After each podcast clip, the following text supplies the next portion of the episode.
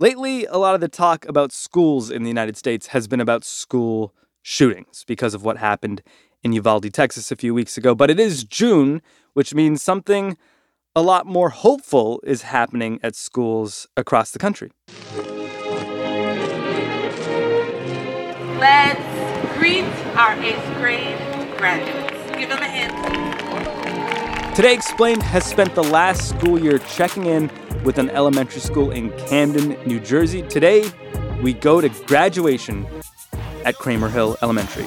As you get older, it doesn't get easier in terms of things being less uncertain. Rather, uncertainty gets more and more frequent in your life. And what I want you guys to do is make sure that as you go to high school and the rest of your lives, you look at uncertainty and you take it as an opportunity to try your best.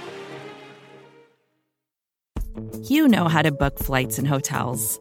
All you're missing is a tool to help you plan that unbelievable travel experience. That's why you need Viator. Book guided tours, excursions, and more in one place. There are over 300,000 travel experiences to choose from, so you can find something for everyone. And Viator offers free cancellation and 24 7 customer support for worry free travel. Download the Viator app now and use code Viator10 for 10% off your first booking in the app. Find travel experiences for you. Do more with Viator.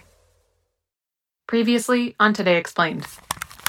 Teachers and administrators have been dealing with helping kids get back on track after a year plus of quote unquote remote learning.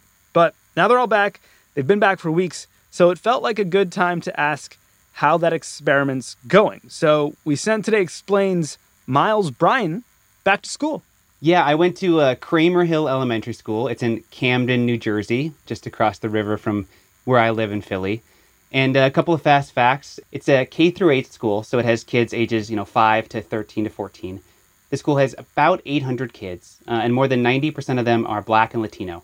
Most of their families are living under the poverty line. So when you talk about kids that are at the biggest risk of learning loss during COVID, these kids are in that group.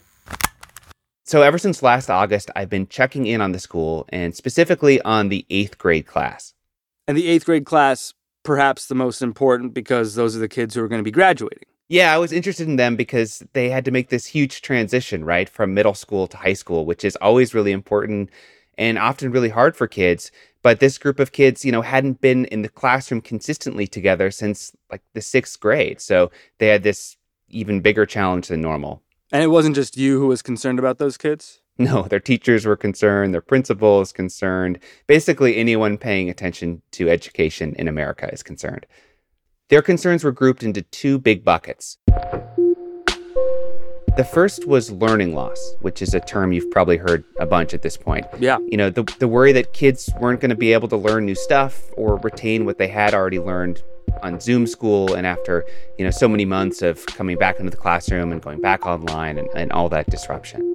It is my goal and mission, and the thing that keeps me up at night as a principal is by May of 2022, my eighth grade state test scores are equal to what they would have been or what they were on track to be two years ago. And the second bucket was behavioral issues mm. that kids basically weren't maturing in the way they were supposed to because they weren't together in the classroom anymore, or at least together consistently. They don't know how to interact in person. Well, the school year is over now. How did it go with learning loss and, and behavioral stuff? It was a mixed bag. I asked Cramer Hill principal Jessie Gismondi uh, about how they did on these issues a couple of weeks ago. She said when it came to learning loss, the school has done like surprisingly well. They've been surprisingly effective. And so we're about at pace as we were pre-pandemic. With I would even say maybe a 5% increase to where we were, which is awesome. Cramer Hill actually just won a National Blue Ribbon of Excellence Award for its academic performance. Nice. From the Pabst Corporation? I, I, don't think so. D- a different group, but you know, same commitment to excellence.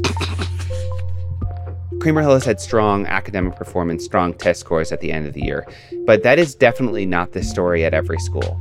You know, we're going to get into this in the second half of today's show, but you know, the data has generally shown that learning loss during the pandemic has been pretty severe, uh, and that generally speaking, the longer school stayed virtual, the more kids fell behind. Yeah. But I want to tell you about that the second bucket, the behavioral issues, because Cramer Hill has, has struggled more with that, or kids at the school have struggled more with that. Okay. Some of those issues come out in interpersonal relationships. These kids spent years interacting with each other primarily online, and they've like really struggled to adjust back to IRL. Mm, in real life. Yeah. So let's say at night or something, somebody posts something on Instagram, and then they come in the next day, and guess what? They're in school together. They're not in their houses behind a camera with their camera off. And then one kid will come up to another kid and say, Did you say that about me online last night? Another kid will just not know what to, yeah, like I did, right? And I think that kids really missed out on two years of a journey through interpersonal communication and how to sort of have a conversation with another kid in a way that isn't just like totally strange. It's funny to hear Principal Gismondi call out Instagram beefs because there are shootings in my neighborhood in DC. And sometimes when I ask a cop who I see on my way home or something, hey, what's going on? What happened here? Was this like a, a drug thing? Was this like a gang thing? They'll be like, mostly this is Instagram beef. So this is like a real problem. Yeah, I, I think that's real. And that's something I've heard in reporting on crime for this show before as well. And there's a huge difference between what Gismondi just described and, and you know, you're heard from these police officers about a fight that led to a shooting, but I think they both get at this fundamental issue, which is young people have not been able to develop socially and, and figure out how to de-escalate confrontation in, in person, you know, after spending so much time online. Right. And there's another behavior issue in school that I wanted to tell you about, which is um, endurance. When you're at home, whether you're working in corporate America or you're a student, there is an opportunity on Zoom to be in your bed or wear pajama pants. Yeah. Or just like it doesn't I wouldn't know anything about that. No, no, no judgment here. um, there is a different level of energy that makes you put on a whole outfit, journey to the school building, and that stamina of like by seventh period, which was a long time, kids are really spent. And we're finding that they weren't like using resources or they'd get to an end of a problem. And they would just be like, well, I don't know. I can relate. I mean, we see these things in the workplace, and we're all adults getting paid to be here. These are kids who are hormonal, going through puberty, going through all sorts of changes, plus the pandemic, plus returning to school, plus all the social anxiety. Did you talk to any of these kids about how they were feeling? Yeah, I did. Um, I ran what Gismondi was saying by a couple of kids, including JL Barreto. Barreto is a star. She's got great grades. She makes her teachers happy. When I'm around like my friends and stuff, I'm like the chill one. I'm the one that keeps everyone chill. But she told me the thing that you have to understand is that after all those months of learning from home and then being in and out of the classroom due to COVID outbreaks, the old normal is gone and it's not coming back. Since the COVID, everything feels different. So like having to sit in class, I'm like, this is weird because I'm used to sitting at home in my bed watching my teacher with a computer. So now it's very weird to see them in person, walking around, putting stuff on the board. It's like home is normal now, and school is weird. Yeah. And I was thinking about what JL said in relation to masks. Cramer Hill made masks optional back in March, but when I was there a couple of weeks ago, I noticed a lot of kids were still wearing them. Now, obviously, that has a lot to do with trying to avoid catching COVID. Uh, but I also think masks are sort of the default look now for at least some of these eighth graders. I don't want people looking at my face that much. How Good. come? Some some people like so my teeth are very white and pearly like and people are always like, "Oh my god, your teeth are so nice." I like compliments, but for you to like 24/7 to be like, "Oh my god, I love your teeth," or "Oh my god, your cheeks are so cute." That's Chantal Tavares. And uh, I also have that problem for what it's worth. when you see me with a mask on in the Zoom meeting, I'm just trying to spare you. uh, when you started this interview, you said we were going to talk about graduation. Did you attend graduation? Did you go to the ceremony? Oh, you know I did. It was on a Wednesday morning earlier this month, actually June 1st.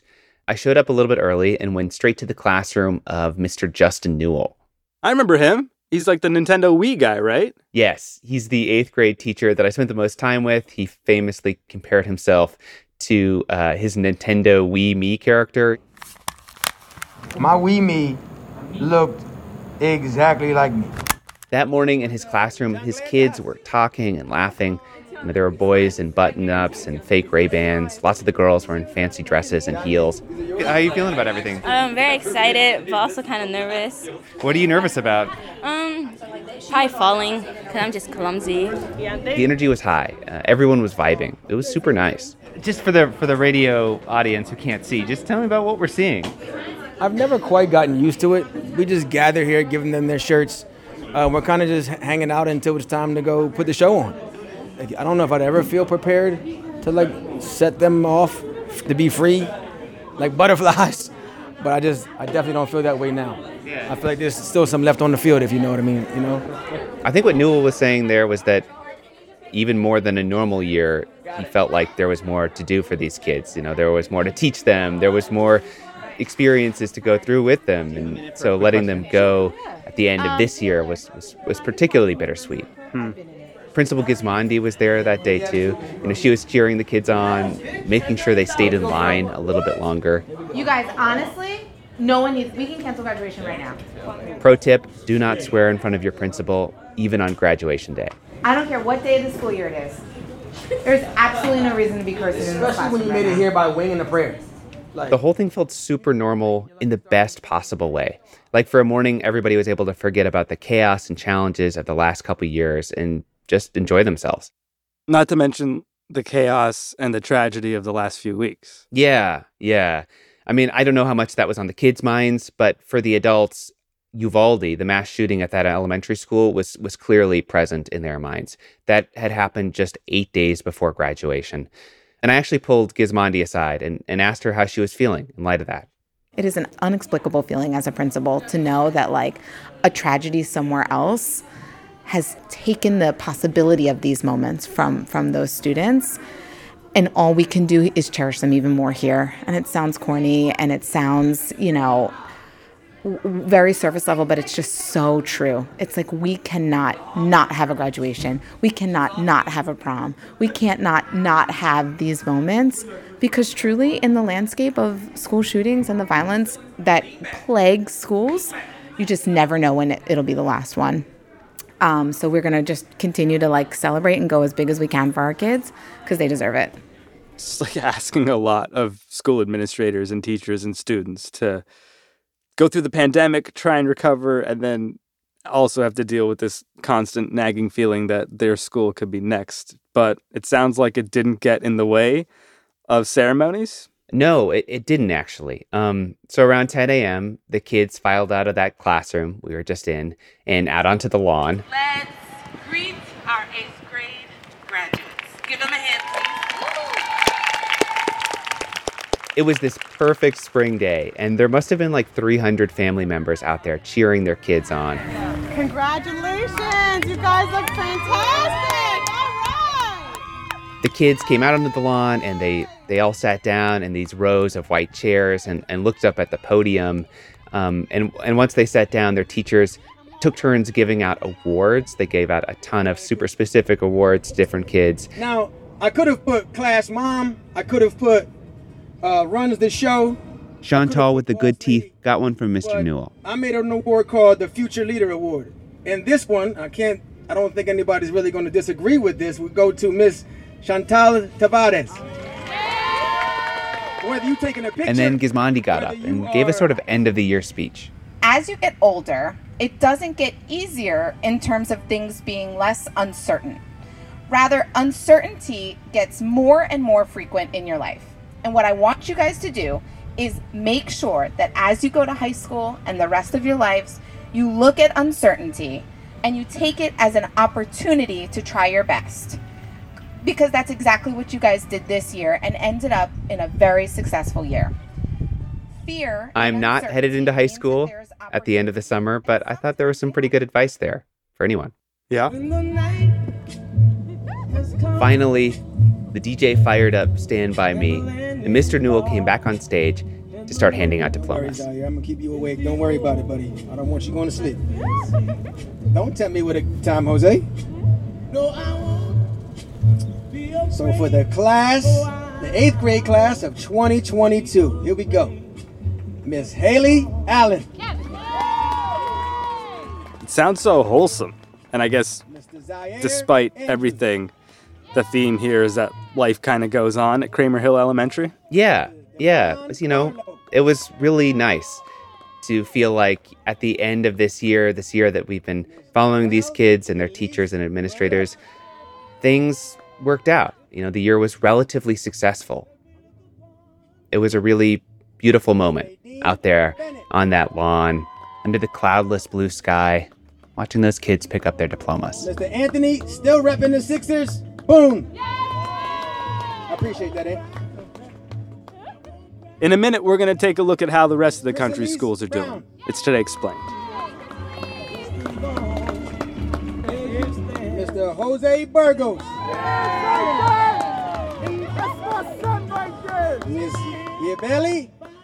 Campos Tejada. Support for Today Explained comes from Mint Mobile. Mint Mobile is so cheap that Mint Mobile knows you think there must be a catch. Mint Mobile says no, there is no catch. And for a limited time, their wireless plans are $15 a month when you purchase a three month plan. To get this new customer offer and a new three-month unlimited wireless plan for just $15 a month, you can go to mintmobile.com slash explained. That's mintmobile.com slash explained. You could cut your wireless bill to 15 bucks a month at mintmobile.com slash explained.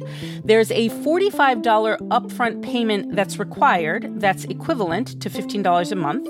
This is for new customers on their first three-month plan only. Speeds are slower above 40 gigabytes on an unlimited plan, and additional taxes, fees, and restrictions do apply. See Mint Mobile for details.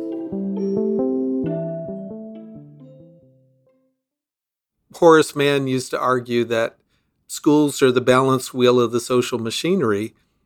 And I think we got a chance to see that, that when schools closed, gaps widened. Rameswaram today explained we have spent a lot of time looking at how the pandemic played out at Cramer Hill, but to close this series out, we wanted to get a better sense of the bigger picture. So we hit up Tom Kane. He's a casual Celtics fan and faculty director of the Center for Education Policy Research at Harvard. He and his colleagues recently published the most comprehensive look at learning loss during the pandemic to date. Our research covered 10,000 schools, 2.1 million students in 49 out of 50 states plus DC. Let's talk about what you found. What were your takeaways? So, we found that in parts of the country where schools did not shut down, students lost ground. So, remember, um, everybody went remote in spring of 2020, and we see that, that achievement slowed down even in places that went back to in person pretty quickly in 2021. Mm-hmm. However, in places where schools remained remote for more than half of 2021, there were much larger losses, especially for students attending high poverty schools. Hmm. In schools that remained in person throughout 2021, students lost about seven to 10 weeks of instruction. But there was no widening of gaps between black and white students, between high poverty and low poverty schools. Everybody lost about the same amount.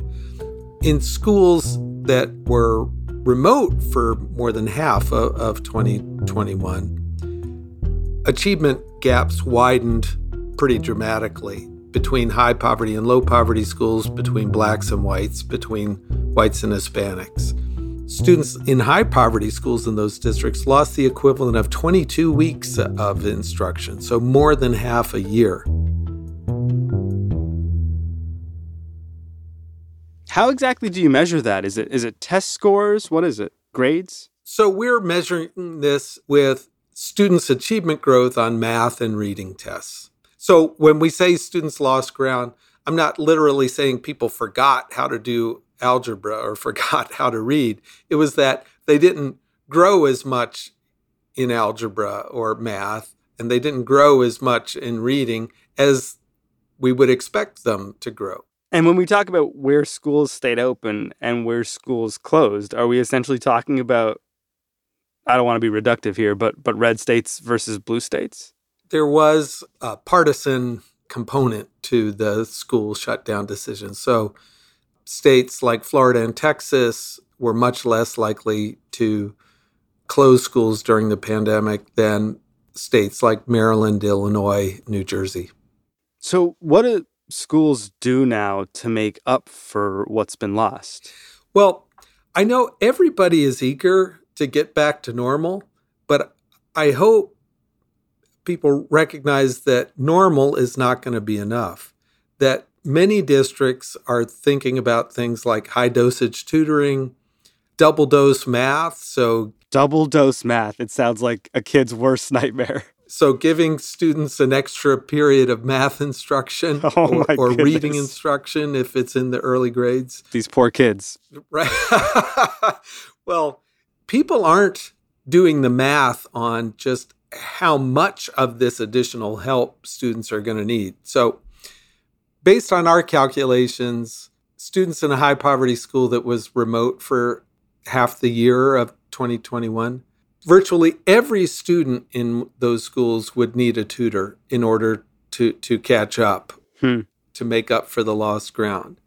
You know, so tutoring works, but I don't think people realize the scale of effort that would be required. The logistically, which is politically the least popular option, would be extending the school year over the next couple of years and then paying teachers, you know, time and a half and school bus drivers and other school staff. Make it worth people's while to teach the the additional time. School districts have the dollars through this uh, federal aid that they've received over the last couple of years. And we just need to be thinking about what's the scale of effort that's going to be required to help students catch up. I imagine there's a finite amount of time to address the learning loss that these kids experienced in the pandemic. When exactly does this need to happen, or, or how long do schools have to fix this? Over the course of the pandemic, schools have received about $190 billion in federal aid. And much of that money is currently unspent. Hmm. But the school districts have until the end of 2024 to spend those dollars. We should be talking now about things like extending the school year. My fear, though, is people are underestimating the scale of the effort that's going to be required. I mean, you're talking about some improbable solutions, right? Extending school years, paying teachers more, um, getting everyone a tutor. It all sounds smart, but we don't always choose the smartest path. What happens if we don't address these gaps? If we just keep passing kids along because we don't want to hold them back? We see what's the relationship between students' achievement scores and earnings later in life. And based on those relationships, like a, a 22 week loss in instruction for students in a high poverty school would translate into about a 5% lower earnings over the rest of their career. Now, that may not sound like a ton, but actually, if you add that up across the, the entire economy, if these losses became permanent, it would result in about a $2 trillion loss in present value of, of future earnings for, for our students.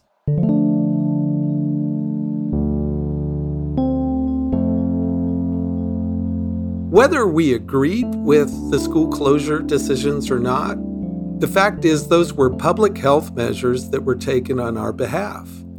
And adults have an obligation now to pay the bill for that and not expect our students now to pay that bill because they will pay the bill in terms of lower earnings and higher high school dropout rates and lower college going rates if we don't do anything about it.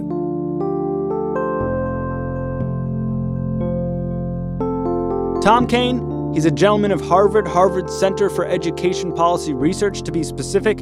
Our show day was reported and produced by Miles Bryan. His teeth are fine.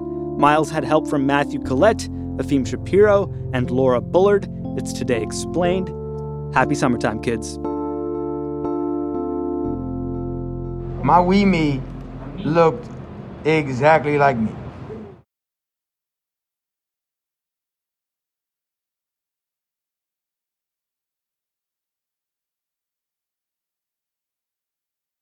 Support for this show comes from Fundrise. Buy low, sell high. It's easy to say, hard to do.